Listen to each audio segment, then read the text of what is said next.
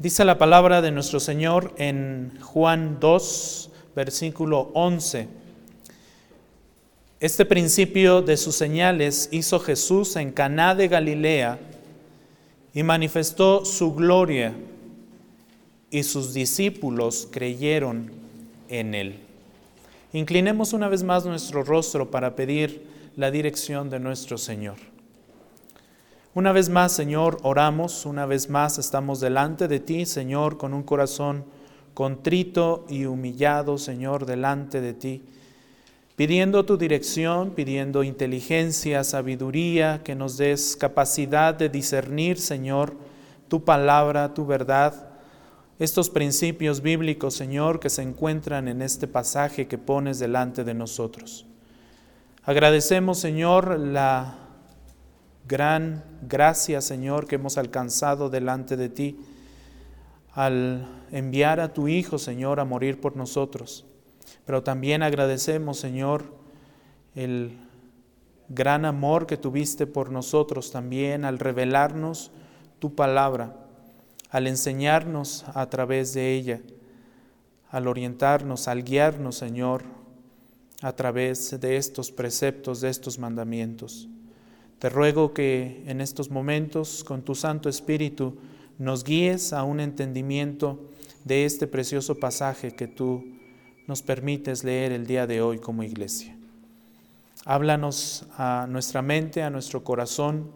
Danos un corazón dispuesto, Señor, a escuchar tu voz, tu palabra y todo aquello con lo cual tú nos bendices y cambias nuestra vida. En el nombre de Cristo Jesús oramos. Amén. Hubo una boda hace unos dos mil años en un pequeño pueblo llamado Galilea, perdón, llamado Caná, un pueblo que pertenecía a Galilea. Una boda que se parecía mucho a nuestras bodas del día de hoy. Algunas de las costumbres eran diferentes, pero fue un evento alegre seguramente. Sin embargo, una cosa fue especial en esta boda. Esta boda fue especialmente particular solamente por una cosa, y más bien por una persona. La presencia del Hijo de Dios en esta boda. Ninguna otra boda pudo disfrutar de esta bendición. La presencia corporal de nuestro Señor Jesús en una boda que se estaba llevando a cabo en, esta, en este pequeño pueblo. La ayuda que Jesús brindó en esta boda muestra su deseo de proveer la sagrada institución, de proveer y promover la sagrada institución del matrimonio dentro de la iglesia. Al mismo tiempo sirve como la primera demostración pública de su deidad y la primera señal de la salvación que Jesús vino a traer a este mundo. Mucho hay dentro de este pasaje, seguramente. Hay mucho más que descubrir, aparte de lo que el día de hoy aprendamos. Veamos primero entonces la obediencia de Jesús al Padre. La obediencia de Jesús al Padre es nuestro primer punto. Jesús estaba en el banquete de bodas con sus discípulos cuando ocurrió un problema. Se presentó un problema. ¿Cuál fue este problema? Se acabó el vino. Se acabó el vino, dice Juan capítulo dos, versículos tres al cinco. Cuando se acabó el vino, la madre de Jesús le dijo, no tienen vino. Y Jesús le dijo, mujer, ¿qué nos interesa esto a ti y a mí? Todavía no ha llegado mi hora. Su madre dijo a los que servían, hagan todo lo que él les diga. Jesús la reprende. Jesús le dice mujer, no le llama madre, le dice mujer. Es un término que podría también traducirse como señora, que no es un término despectivo ni, por supuesto, no se le está faltando al respeto. Pero no es tan, tan cariñoso como decirle madre o mamá. Jesús se dirige a ella y le dice mujer. Ahora, en el, en el griego, en el lenguaje original, Tal vez en español decirle a nuestra madre mujer o señora, pues sonaría un poco um, agresivo tal vez, pero con falta de cariño, ¿no? En el griego no suena así. En el griego suena con cariño y también eh, da un énfasis de um, cerca, cer, cercanía entre las dos personas. ¿Ok? Entonces Jesús le, le dice a, a María, le dice, mujer, ¿qué nos interesa esto a ti y a mí? Jesús aquí es doblemente abrupto, por decirlo de alguna forma. Es abrupto con su madre y le llama mujer y le dice, no te corresponde estar invocando mi poder en este momento, madre. No te corresponde en este momento tratar de in- ser una intermediadora entre lo que está sucediendo con, con la boda, entre el problema y mi poder.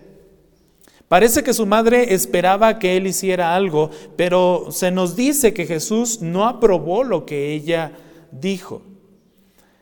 Me parece acertado el comentario del pastor John Piper cuando dice lo siguiente: Jesús sintió la preocupación de dejar en claro no solo a su madre, no solo a sus hermanos y hermanas, sino al resto de nosotros, que por ser quien era, las relaciones físicas en la tierra no le controlarían ni le obligarían. Su madre y su familia física no tendrían un privilegio especial para guiar su ministerio. Y su madre y familia física no tendrían un privilegio especial para recibir su salvación.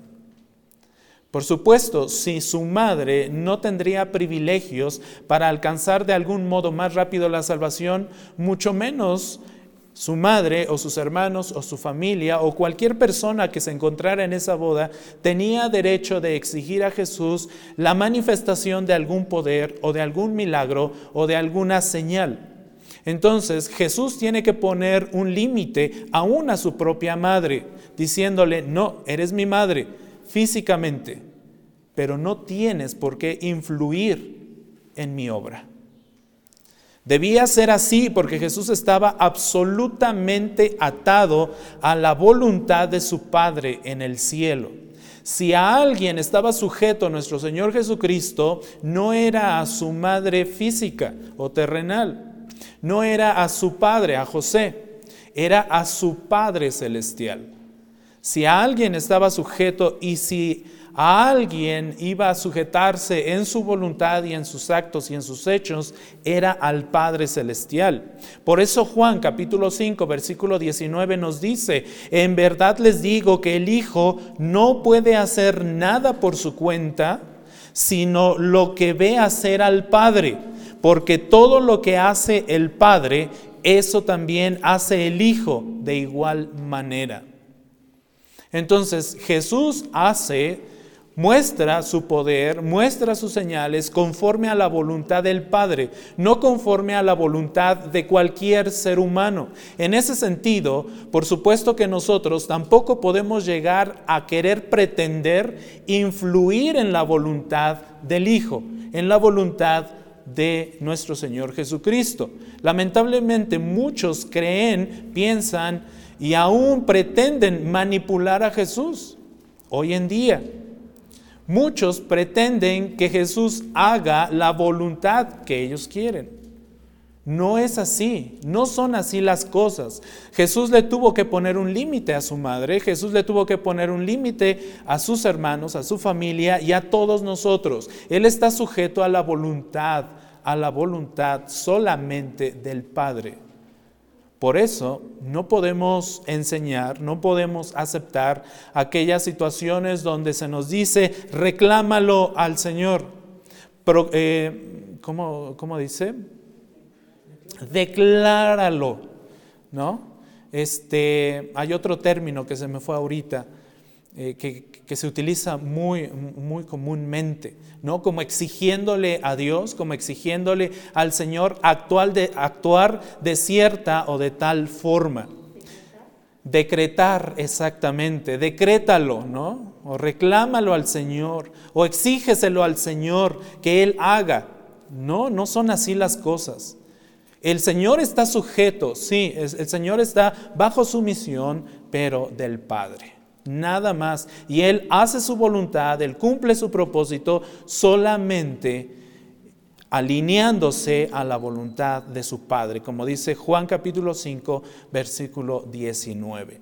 Entonces, Jesús se hizo cargo del problema obrando un milagro. Finalmente se hace cargo del problema, pero sus milagros no fueron la decisión de su madre o de alguien más.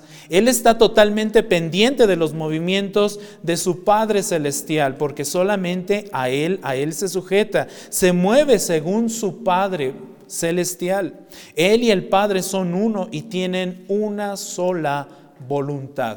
Así como tienen una sola esencia, también tienen una sola voluntad, el Hijo y el Padre. Así que Jesús le dice a su madre, en otras palabras le dice, tu relación conmigo como madre no te da un privilegio especial.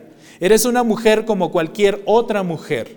Mi Padre en los cielos es quien determina qué milagros realizo y en qué tiempo los realizo. Y el camino para obtener, para obtener mi favor, si es que quieres obtener mi favor, es solamente la fe. No es lo que tú me exijas que yo haga. No es lo que tú decretes que yo haga. Es tu fe lo que puede mover mi voluntad a hacer o no a hacer ciertas cosas. Ahora Jesús dice a su madre al final del versículo cuatro, todavía no ha llegado mi hora. ¿Qué es su hora? ¿A qué se refiere su hora? Su hora es la hora de su muerte, cuando morirá por los pecadores y efectuará la purificación de los pecados. La hora de Jesús se menciona siete veces en el Evangelio de Juan, siempre, siempre refiriéndose a su muerte en la cruz. Encontramos esta mención de la hora de Cristo, de la hora de Jesús en Juan siete treinta, Juan ocho veinte, Juan doce veintitrés, Juan doce veintisiete, Juan trece uno y Juan diecisiete uno. Siete veces es mencionada esta hora y todas se refieren a la muerte de nuestro Señor Jesucristo. Juan siete treinta dice, procuraban pues prender a Jesús, pero nadie le echó mano porque todavía no había llegado su hora. Juan doce veintitrés dice lo siguiente, Jesús le respondió, ha llegado la hora para que el Hijo del Hombre sea glorificado. Aquí ya estaba más cerca ese momento específico en que nuestro Señor Jesucristo tendría que ser crucificado en la cruz para cumplir este momento, esta hora y poder salvar a la humanidad. Conociendo su hora, entonces Jesús respondió que este no era el momento culminante de su muerte aún. La hora de Jesús era la hora de su muerte, cuando el Cordero de Dios quitaría el pecado del mundo, cuando el Cordero de Dios sería llevado al matadero, cuando el Cordero de Dios sería crucificado en esa cruz, cuando el Cordero de Dios derramaría su sangre para beneficio de toda la humanidad. Un evento que se vuelve a anunciar en Juan capítulo dos, versículos trece hasta el veintidós. Si ustedes son curiosos, en este pasaje que sigue a las bodas de Caná, se hace mención también de esta muerte de nuestro Señor Jesucristo. Obviamente, en este pasaje de los versículos trece al veintidós, está refiriendo a su cuerpo y nuestro Señor Jesucristo dice, destruyan este templo y en tres días lo levantaré, ¿cierto? Está refiriendo no al edificio, sino a su propio cuerpo. Está refiriendo a la hora que habría de venir, donde sería crucificado para salvar a los pecadores. De hecho, encontramos en todo el Evangelio de Juan este énfasis siempre. Creé, creé, creé en el sacrificio de nuestro Señor. Cree en esta hora que ha de venir, que ya ha sucedido, por supuesto, pero que habría de venir para la salvación del mundo. Entonces, María es una persona destacada en la Biblia, sí, pero en ningún momento se nos pide que la veneremos. En ningún momento. Es más, esta es la última mención de, de María Y es más, Juan, si ustedes leen todo el Evangelio de Juan, nunca encontrarán que se le mencione por su nombre. Se le nombra como la madre de Jesús, pero no como María. Es una persona, es una mujer que nosotros debemos admirar, ciertamente, sí, como, como muchas otras mujeres de la Biblia que sirvieron al Señor, que fueron piadosas. Es una mujer a la cual le debemos admirar su piedad y su fe. De hecho, aquí su piedad se ve en esta boda porque ella no discutió con la respuesta de Jesús. Jesús, en otras palabras, le puso un alto, pero ella no discutió. Dejando el asunto solamente en Jesús, ella muestra su piedad, su fe, eh, su sumisión, siendo la madre de Jesús. Se dirigió a los sirvientes diciendo algo muy importante y les dice, hagan todo lo que Él les diga. El propio testimonio de su madre, de María, nos dice que confiemos en Jesús, no que confiemos en ella. Hagan todo lo que Él les diga, dice María. Segundo punto de este mensaje. Sin vino, sin Cristo. Sin vino, sin Cristo. Este pasaje se encuentra, en este pasaje se encuentra el primero de los milagros de Jesús registrados en el Evangelio de Juan. La transformación del agua en vino.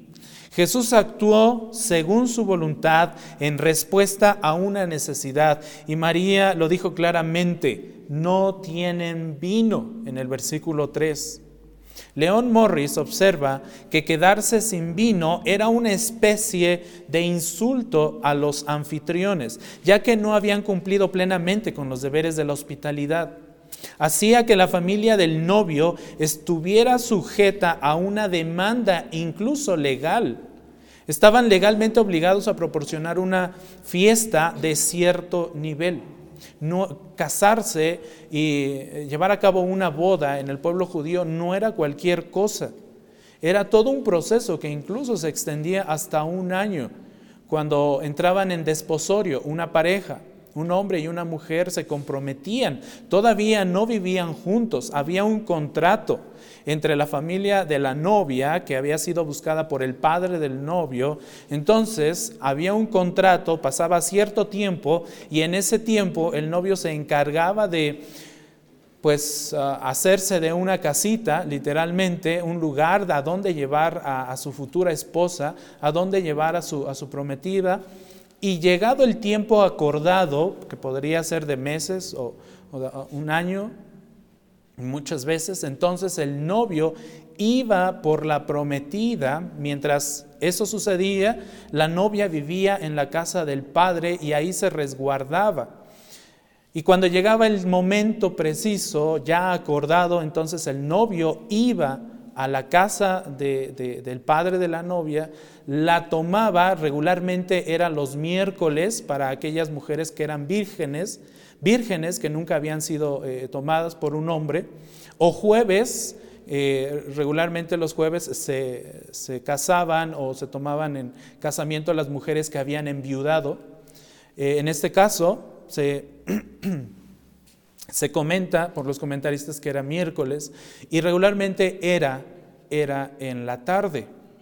El novio iba a la casa del padre, tomaba a, a, a la futura esposa, entonces la llevaba, era en la tarde porque también se dice que iba con sus amigos, el novio, y entonces llevaban una especie de lámparas como para adornar toda esta procesión donde salía la novia o, o, o la futura esposa de la casa de su padre, iban a la casa que el novio ya había preparado previamente para que vivieran y entonces ahí entraban en su habitación, en su lecho y se consumaba en relaciones físicas, el matrimonio, y entonces después empezaba la pachanga.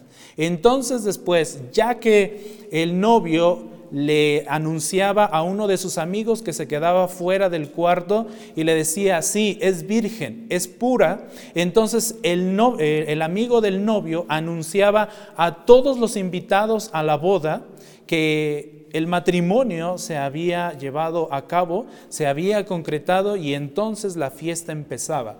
Ya era de tarde y esta fiesta po- podía durar hasta siete días incluso. Era un evento especial, no era cualquier evento. Entonces, en la Biblia, el vino es un símbolo de alegría. Lo ameritaba esta boda, lo ameritaba este evento. Es uno de los buenos dones de Dios para que lo disfrutemos, pero para que lo disfrutemos responsablemente. El Salmo ciento cuatro, versículo quince dice, y, vi, y, y vino que alegra el corazón del hombre, para que haga brillar con aceite su rostro, y alimento que fortalece el corazón del hombre. La Biblia en ningún momento prohíbe la injerencia de vino. La iglesia cristiana en ningún momento prohíbe que se consuma el vino. Lo que sí prohíbe la Biblia es un uso irresponsable de este vino. Finalmente, es un don de Dios, como dice aquí el Salmo ciento cuatro quince, vino que alegra el corazón del hombre, fue dado por Dios, fue creado por Dios. Eso sí, para aquellos que servían en el templo, por ejemplo, como sacerdotes, estaba prohibido. Estaba prohibido para ciertos, ciertos um, servicios que se hacían para el Señor. No debe consumirse con irresponsabilidad. Algunos enseñan que Jesús hizo jugo de uva sin fermentar en esta, eh, en esta ocasión, en esta, en esta boda, pero la respuesta del mayordomo de la fiesta deja en claro que Jesús hizo vino de verdad. No era un jugo rebajado, no era un jugo sin fermentar, era vino de verdad. Y señaló este mayordomo, este maestresala, que la mayoría de las personas servían primero un vino de alta calidad para que sus efectos alcohólicos enmascarasen los efectos del vino inferior que seguía. Esta, esto era lo que con, comúnmente se hacía en este tipo de bodas. Se servía primero el buen vino, el, el mejor vino que pudiera haber. Ya que el vino producía sus efectos en el cuerpo, entonces sacaban el vino de, me, de menor calidad, y entonces los invitados ya no se daban cuenta de que ya no era de tan buena calidad, porque pues ya estaban eh, bajo los efectos de este. J C Riley dice, si nuestro Señor Jesucristo realmente obró un milagro para suministrar vino en una fiesta de bodas, me parece imposible tratar de demostrar que beber vino es un pecado. Ciertamente es así. Ahora, no estamos promoviendo, y por supuesto nuestro Señor Jesucristo tampoco estuvo promoviendo la injerencia del vino en exceso. La iglesia hoy, nuestra iglesia en Ixtlahuaca, tampoco promueve la injerencia del vino en exceso. No, no es un... No es, ah, ya me dijeron que puedo tomar vino y entonces saliendo de aquí voy por mis botellas y ahora sí, a entrarle duro. No, no, no es así la cosa. Lo puede ingerir, sí, responsablemente, responsablemente. Ahora, si la injerencia de este vino delante de otras personas, usted como cristiano tiene la responsabilidad de no ser piedra de tropiezo a otros. Si delante de usted está una persona inmadura en la fe, que no entiende todavía el concepto real bíblico de lo que es la injerencia del vino, entonces mejor le sería no ingerir vino enfrente de esa persona, porque entonces usted se convierte en una piedra de tropiezo. ¿Me doy a entender? Mientras usted lo haga responsablemente, sin llegar a un extremo de emborracharse, adelante. Mientras no sea usted o se convierta usted en una piedra de tropiezo para otros, adelante. Negar o decir más bien que el beber vino o que el ingerir vino es un pecado, ciertamente no se puede probar con la Biblia. Pero hay que ingerirlo responsablemente. Cuando María dijo no tienen vino, su preocupación no era promover la bebida. Más bien, Juan nos dice que este milagro era una señal. En el versículo once se nos dice que era una señal, lo que significa que representa una realidad espiritual. Una señal representa una realidad espiritual. Así, este primer milagro describe entonces nuestra falta de vida sin Cristo, o nuestra vida sin Cristo. El Evangelio de Juan confronta con frecuencia el vacío de la religión estando sin Cristo, especialmente la de los judíos. No es casualidad que el agua que Jesús transformó estuviera contenida en tinajas de piedra, dice la Escritura, tinajas de piedra puestas para ser usadas en el rito de la purificación de los judíos. Ahora, para, para este evento de la boda, Iba a venir mucha, mucha, iban a venir muchas personas, muchos invitados. Necesitaban agua porque tenían que lavarse las manos. Necesitaban purificarse. Así es que se mencionan aquí estas tinajas de piedra que eran muy grandes. El judaísmo de la época de Cristo estaba obsesionado con la limpieza eh, ceremonial. Literalmente eran muy legalistas. Dice Marcos en el capítulo siete, versículo tres, lo siguiente: porque los fariseos y todos los judíos no comen, no comen, a menos de que se laven las manos cuidadosamente, observando así la tradición de los ancianos. Entonces, todo aquel invitado a la boda no podía llegar a ingerir ningún tipo de alimento si antes no se lavaba. Esto era parte de su limpieza ceremonial, ritualista como pueblo judío. El problema era que sus tradiciones externas no implicaban una limpieza o transformación interior de la persona real. Realmente eso que hacían al lavarse las manos, tampoco estoy diciendo que, que coma sin lavarse las manos. No, tampoco, hay que ser saludables, hay que buscar la limpieza, por supuesto. Pero el hecho, el hecho de que, que estos judíos o estos invitados o dentro del pueblo judío, dentro de sus usos y costumbres, eh, no pudieran comer sin lavarse, pues realmente estaban mostrando sus tradiciones externas, sus cambios externos, su limpieza externa, pero en ningún momento su limpieza interior. El énfasis estaba solo en una demostración externa de su religión. Solamente para eso les servía. William Berkeley en su comentario dice lo, lo siguiente: las seis tinajas de piedra representan todas las imperfecciones de la ley judía. Jesús vino para acabar con las imperfecciones de la ley y para poner en su lugar el vino nuevo del Evangelio de su gracia. Los judíos no son los únicos que sufren de una religión sin Cristo. Esto es cierto aún para las iglesias liberales que mantienen las formas del cristianismo, pero niegan su verdad y poder en su vida. Hay muchas iglesias que viven conforme a las liturgias cristianas externamente, pero en su interior cada uno de los miembros de la iglesia no profesan ni practican la verdad y el poder de Cristo en ellos. Muchas iglesias con nombres cristianos, incluso, contienen solo el agua de la autoayuda. Muchas iglesias contienen la psicología en sí. Muchas iglesias contienen el agua de la filosofía secular, descartando las enseñanzas de la Biblia en todo momento.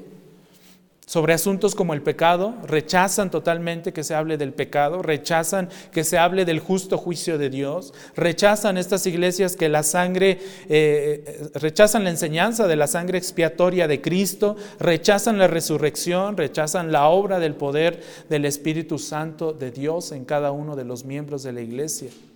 Son iglesias que contienen agua, pero no vino. Lo que María dijo de esta fiesta es cierto para todos ellos: no tienen vino. Esto explica la reciente vida religiosa de muchos. Las últimas generaciones se apartan de una fe viva en Cristo. Las últimas generaciones adoptan una religión sin vida. Y el resultado es la creciente decadencia en toda nuestra sociedad. Claro ejemplo lo tenemos en nuestro país vecino al norte.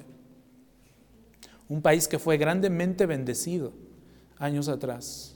Hoy no. Hoy no. Cada día se cierra en Estados Unidos una iglesia. Cada día una iglesia se está cerrando. En muchas iglesias no hay vino. En muchas iglesias no hay Cristo.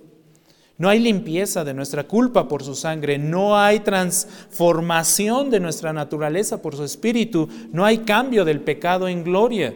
En muchas iglesias no hay poder, en muchas iglesias no hay vidas nuevas, en muchas iglesias no hay agua convertida en vino. En muchas iglesias no hay vidas transformadas, hay emoción, hay sentimentalismo, hay gritos, hay emociones, hay, hay locos que se tiran en el piso, hay locos que vomitan, pero no hay Cristo. No hay Cristo, no hay vino. La religión sin Cristo puede satisfacer nuestras necesidades en muchos aspectos. Es cierto, la religión sin Cristo puede satisfacer nuestras necesidades en muchos aspectos y puede ayudarnos a ser personas felices, felices, pero no ofrece escapatoria a nuestro verdadero problema. La ira de Dios y el poder del pecado sobre nosotros, y mucho menos aquellas cosas externas de este mundo pueden ofrecernos la vida eterna. Mucha gente dice, no quiero tener que tratar con Dios, no quiero saber nada de Dios, no quiero cambiar, no quiero vivir por algo noble y verdadero, solo quiero pasar un buen rato, solo quiero pasarla bien, solo quiero sentirme bien. Este es el evangelio de nuestro mundo contemporáneo. Este es el evangelio. Por eso escuchamos predicaciones de cinco pasos para ser exitoso. Predicaciones de ese, de ese calibre. Cinco pasos, cinco principios para llegar a economías eh, fuertes en nuestros hogares. Pero la paga del pecado es siempre la muerte, una muerte en vida y luego, por supuesto, una muerte en agonía eterna. Cuidado con ese evangelio que escuchamos. Cuidado con aquellas doctrinas que escuchamos. Cuidado con aquella forma en que vivimos. Jonathan Edwards dice lo siguiente: el alma carnal imagina que las cosas terrenales son excelentes. Uno piensa que las riquezas son excelentes. Otro tiene la más alta estima del honor. Y para otro el placer carnal parece lo más excelente. Pero el alma no puede encontrar contentamiento en ninguna de estas cosas. Piensan que si pudieran obtenerlas serían felices.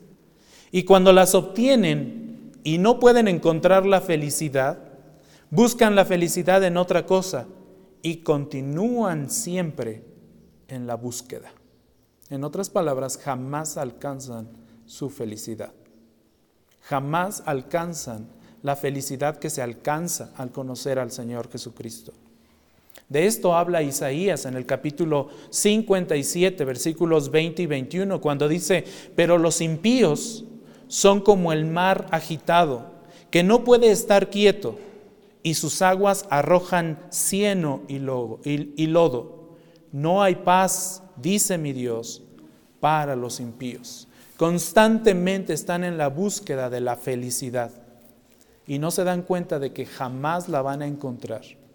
Aun cuando lleguen a tener grandes posesiones, aun cuando lleguen a tener grandes títulos, no la podrán encontrar si no es en Cristo Jesús, el Dios de este mundo. Muchos están hoy sin vino, sin vida, sin Cristo. Tenga en mente que en Juan seis cincuenta y cinco Jesús dice: mi sangre es verdadera bebida.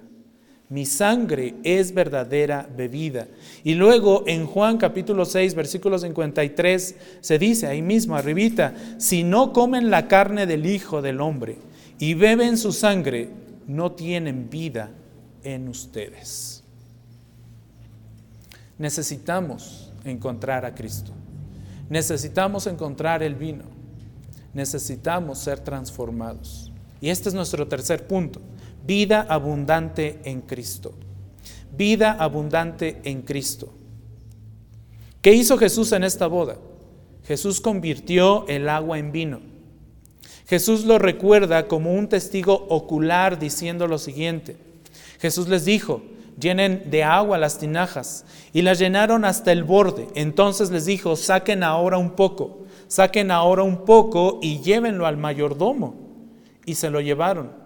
Versículo nueve, el mayordomo probó el agua convertida en vino sin saber de dónde era, pero los que servían, que habían sacado, pero los que servían, que habían sacado el agua, lo sabían.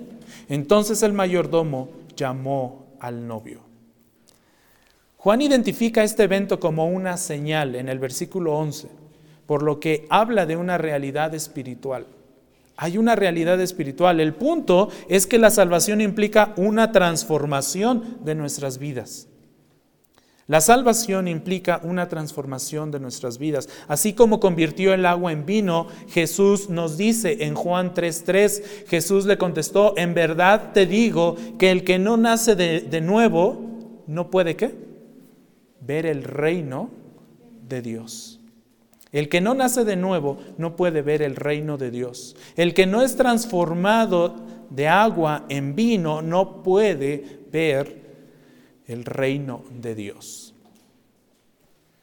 Nacemos de nuevo, para, nacemos de nuevo por la gracia de Cristo, cam, cambiándonos a través de la poderosa palabra de Dios.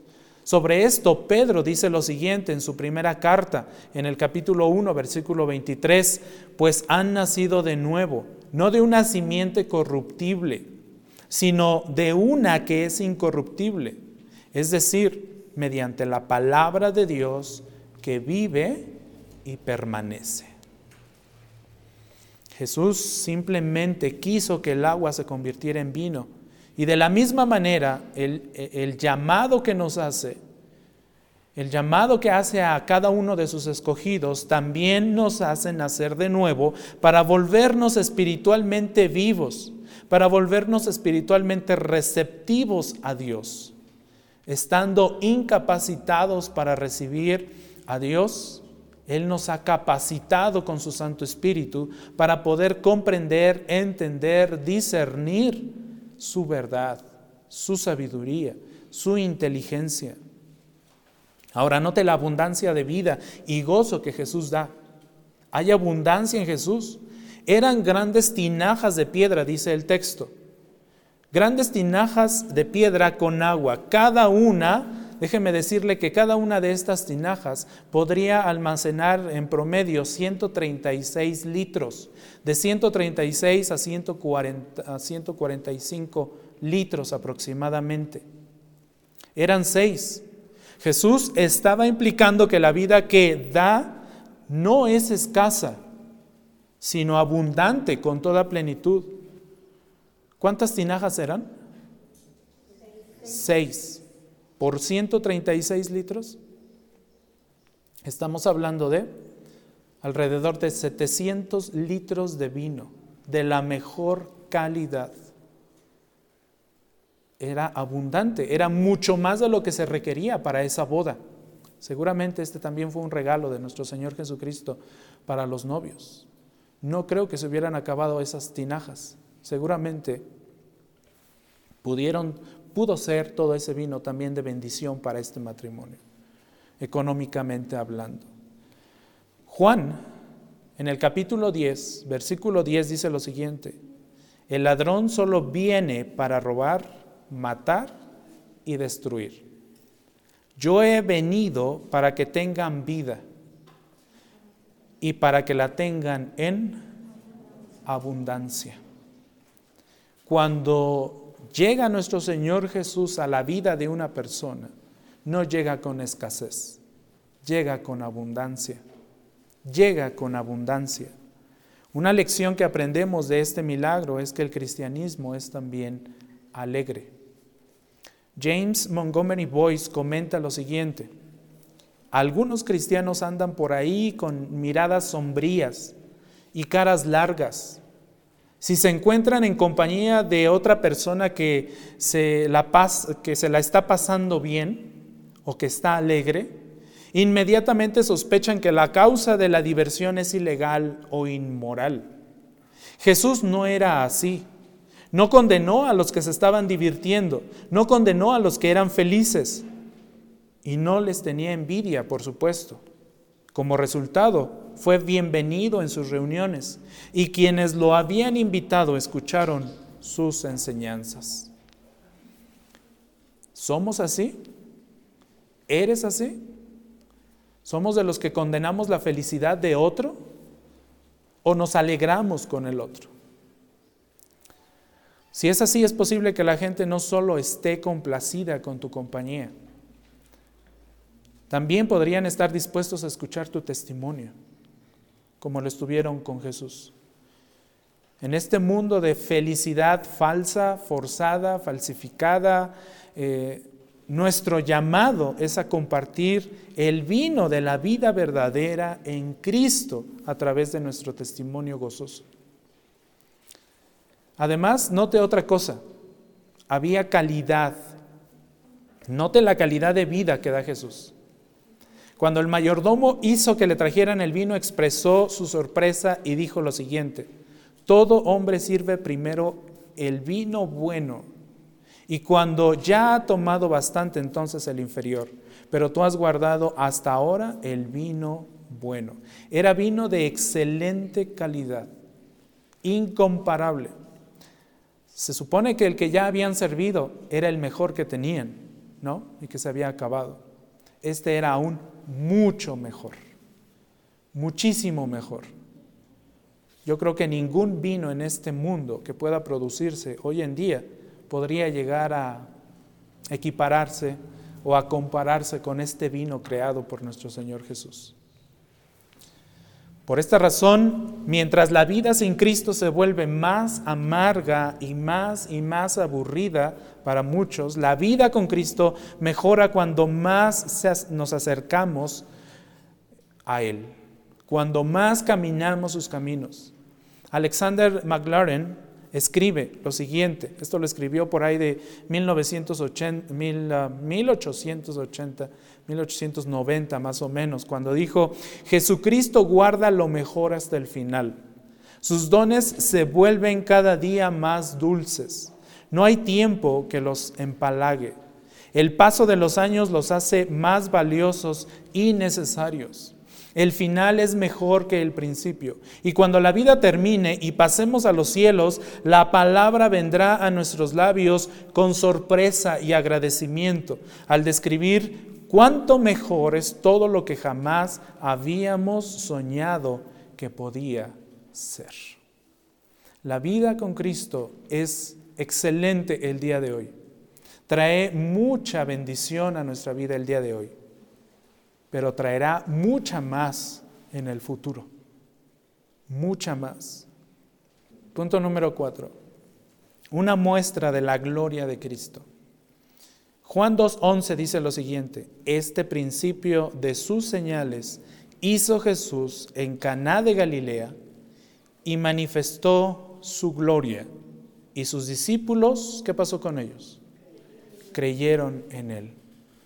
Note que es muy enfático el texto al decir que sus discípulos. No está incluyendo a, a otras personas, ni siquiera de la boda, ni siquiera al novio o a la novia. Este fue un milagro específico para sus discípulos. Noten que venimos, con los versículos anteriores que hemos estudiado, venimos en una cronología de una semana, ¿cierto? Esta semana se cierra con, esta, con este milagro, con esta boda, con este acontecimiento. Juan enfatiza nuevamente la visión de la gloria de Cristo. Sus discípulos vieron su gloria y creyeron en él. Juan quiere entonces que nosotros también entendamos La gloria de Cristo. Juan nos está mostrando y revelando la gloria de Cristo y quiere que recibamos la gracia de creer. Aquellos que ya hemos creído, hemos recibido ya esta gracia, pero hay muchos, hay muchos que no han recibido esta gracia. Tal vez han escuchado, tal vez se les ha compartido el evangelio, pero no han tenido esta bendición de disfrutar de la gracia de nuestro Señor al creer. Este milagro, este milagro entonces manifestó la gloria de Cristo, mostró la deidad de Jesús, especialmente su poder divino. Jesús simplemente afirmó su voluntad y la naturaleza respondió a esa voluntad. Los sirvientes sacaron vino, pero habían vertido agua. Es la naturaleza respondiendo a la voluntad de Dios.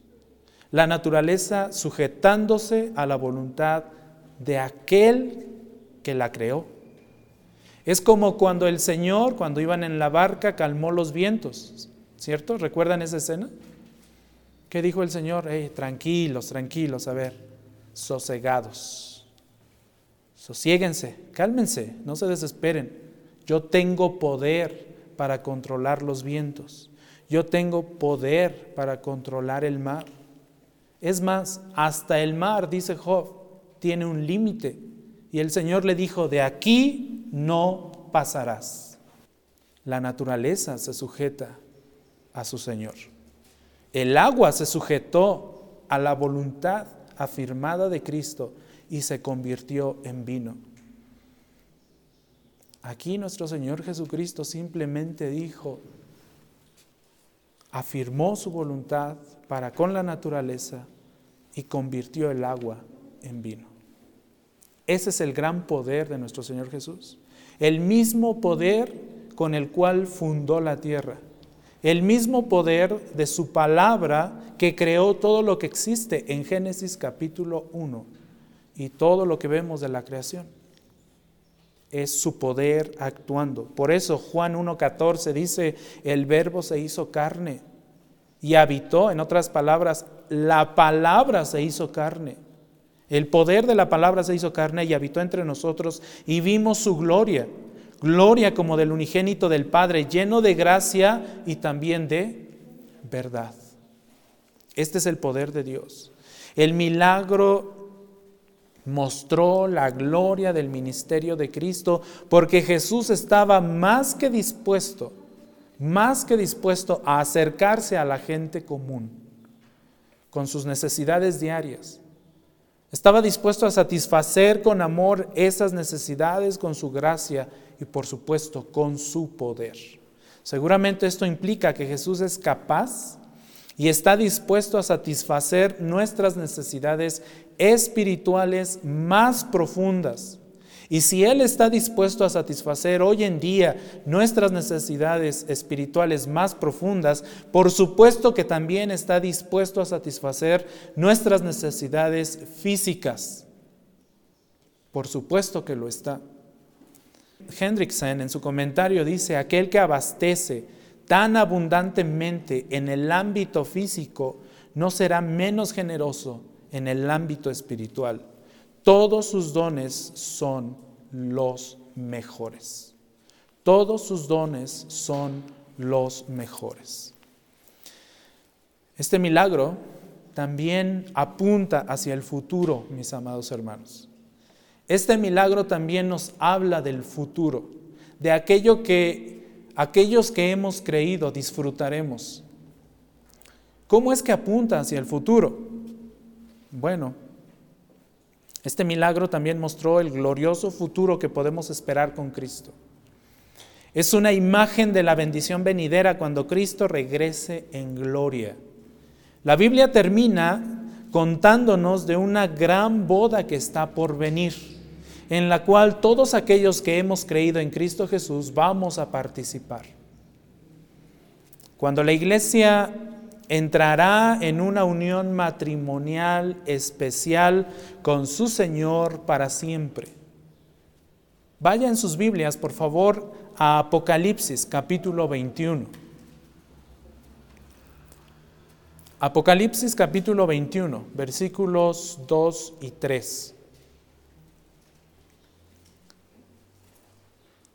Y si pueden, marque esos versículos, porque eso es promesa para la iglesia.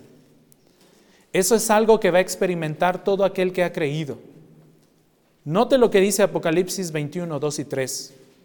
Y vi la ciudad santa, vi la nueva Jerusalén que descendía del cielo, de Dios, preparada como una novia ataviada para su esposo.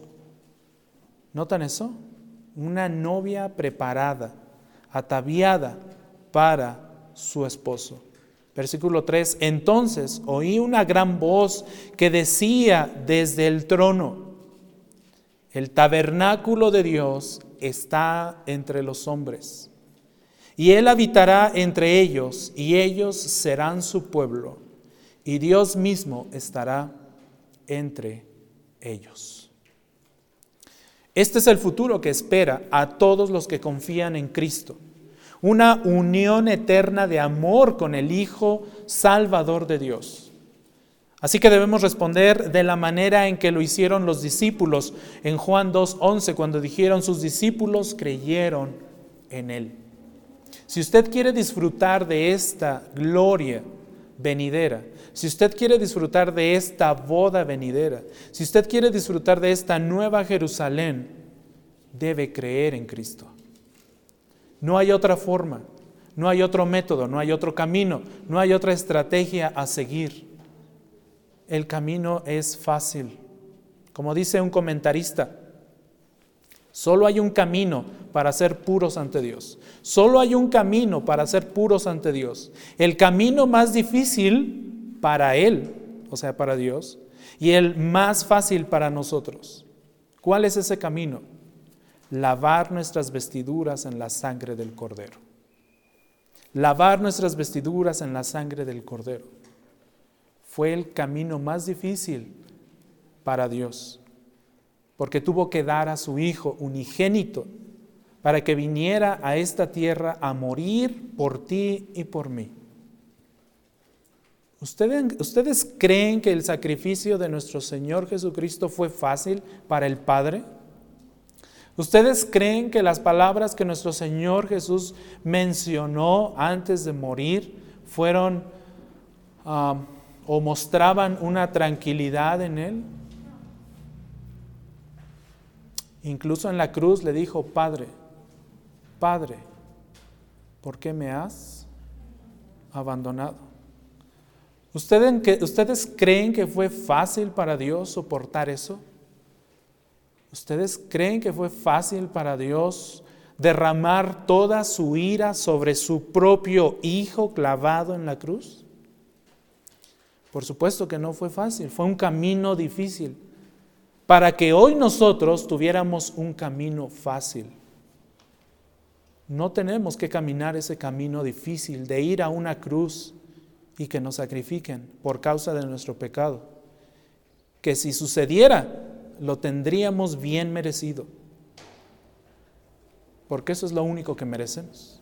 La paga de nuestro pecado es muerte. Pero Dios nos puso un camino fácil. ¿Y saben cuál es ese camino fácil para nosotros? Solamente creer. Solamente cree en Cristo. Venga a Él, viva en Él, crea en Él. Ese es el camino que el Señor nos da para llegar a Él. Él nunca, nunca, nunca, de verdad que nunca fallará al darnos lo que necesitamos. Y con eso debemos estar satisfechos. Nunca se agota el vino vivificador de su muerte en nuestro lugar. Él es el esposo perfecto, el proveedor para esta iglesia. Y cuando digo esta iglesia, es esta iglesia en Ixtlahuaca. Él es el único proveedor. Ninguno de nosotros, ni siquiera los pastores, podemos proveer lo que nuestro, lo que nuestro Señor Jesús pudo proveer para su cuerpo, para su iglesia. Alguna vez un pastor en Canadá decía, Híjole, si algún día el Señor me pidiera a uno de mis hijos y que lo sacrificara y que lo subiera a una cruz y me dijera, sacrifica a tu hijo para salvar a todos los miembros de tu iglesia en Vancouver. Dice este pastor, ¿quién sabe si, quién sabe si el amor por mi iglesia me alcanzaría? ¿Quién sabe? Cuidamos mucho a nuestros hijos, ¿verdad? Proveemos a nuestros hijos de todo lo necesario. No los dejamos salir solos porque les amamos, porque les cuidamos, porque les procuramos, y eso es bueno. Imagínense lo que Dios ha hecho por nosotros. Imagínense lo que Dios ha hecho por su iglesia. Por eso digo que ni siquiera los pastores en todo el mundo podemos proveer para la propia iglesia de Cristo al nivel como lo hizo Dios mismo por su cuerpo. Isaías veinticinco seis dice lo siguiente: el Señor de los ejércitos preparará en este monte para todos los pueblos un banquete, un banquete de manjares suculentos, un banquete de vino añejo. Noten otra vez cómo Isaías menciona este vino del cual hemos estado hablando. Isaías veinticinco seis. Un banquete de manjares suculentos, un banquete de vino añejo, pedazos escogidos con tuétano y vino añejo refinado. ¡Wow! ¡Qué calidad de vino va a ser este! ¿Se han imaginado alguna vez? Nosotros cada mes celebramos la cena del Señor, pero cuando el Señor la instituyó, dijo que Él no volvería a comer de ese pan, ni tomar de esa copa, ¿cierto? ¿Hasta cuándo? Hasta que Él regresara una vez más con nosotros. Yo sí anhelo ese día, y más con lo que dice Isaías, un vino añejo refinado, seguramente de la misma calidad con la cual Jesús convirtió esa agua en vino. Pero añe, anhelo más todavía ese momento, no solamente por este vino, sino por la misma presencia de Dios con nosotros. Anhelamos ese momento. Apocalipsis diecinueve, siete al nueve dice: regocijémonos y alegrémonos y démosle a Él la gloria, porque las bodas del Cordero han llegado y su esposa se ha preparado. Iglesia, ¿estás preparada? Hermano, hermana, ¿estás preparado para, es, para cuando este momento llegue? Aquí habla de una iglesia preparada. Las bodas del Cordero han llegado y su esposa se ha preparado, y a ella le fue concedido vestirse de lino fino. Iglesia, ¿ya estás vestida de lino fino? Y noten, un lino fino, resplandeciente y limpio.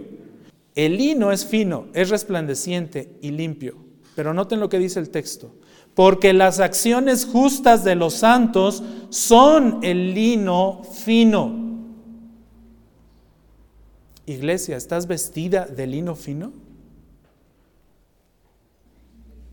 Tu lino fino son tus acciones justas, dice la palabra de Dios.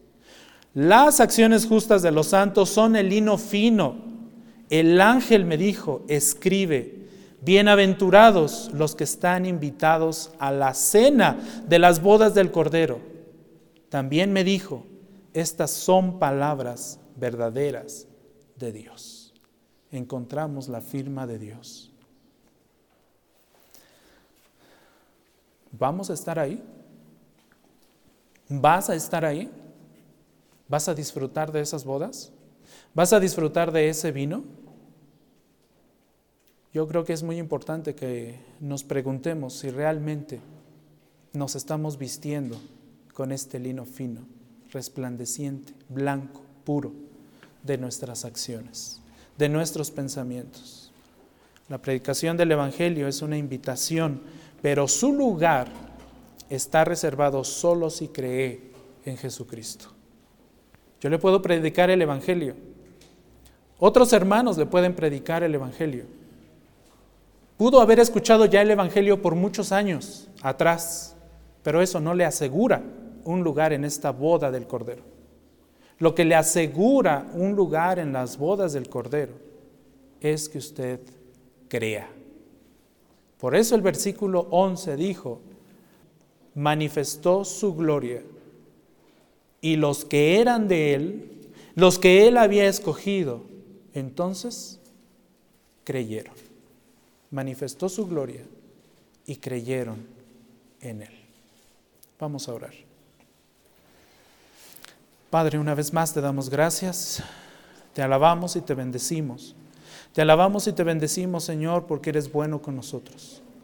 A pesar de todas nuestras imperfecciones, a pesar, Señor, de que muchas veces no nos estamos vistiendo con este lino blanco, puro, santo, con el cual debiéramos vestirnos como iglesia. A pesar de eso, Señor, tú sigues teniendo tanta paciencia para con cada uno de nosotros. Ayúdanos, Padre, a entender que en ninguna forma y en ningún momento podemos manipularte. Podemos manipular tu voluntad o tu gracia o tu misericordia. Tú no lo das, Señor, porque así tú lo has decidido. Pero nosotros no somos nada. Tu palabra dice que somos polvo, que somos gusano. No somos nada delante de ti. Y por ello te alabamos y te bendecimos porque has puesto tus ojos sobre nosotros, aún sin merecerlos. Gracias, Señor, por todas tus bendiciones. Gracias porque nos das lo necesario, no más y no menos, sino aquello que nosotros necesitamos para vivir y para darte gloria y honra en todo tiempo. Gracias por esta iglesia en Ixtlahuaca. Bendice a cada uno de mis hermanos. Guárdales, protégeles uh, en su camino a cualquier lugar donde ellos se dirijan en este momento, en esta hora. Estamos siempre confiados en ti y sabemos que en todo tiempo tú nos guardas. En el nombre de Cristo Jesús. Amén.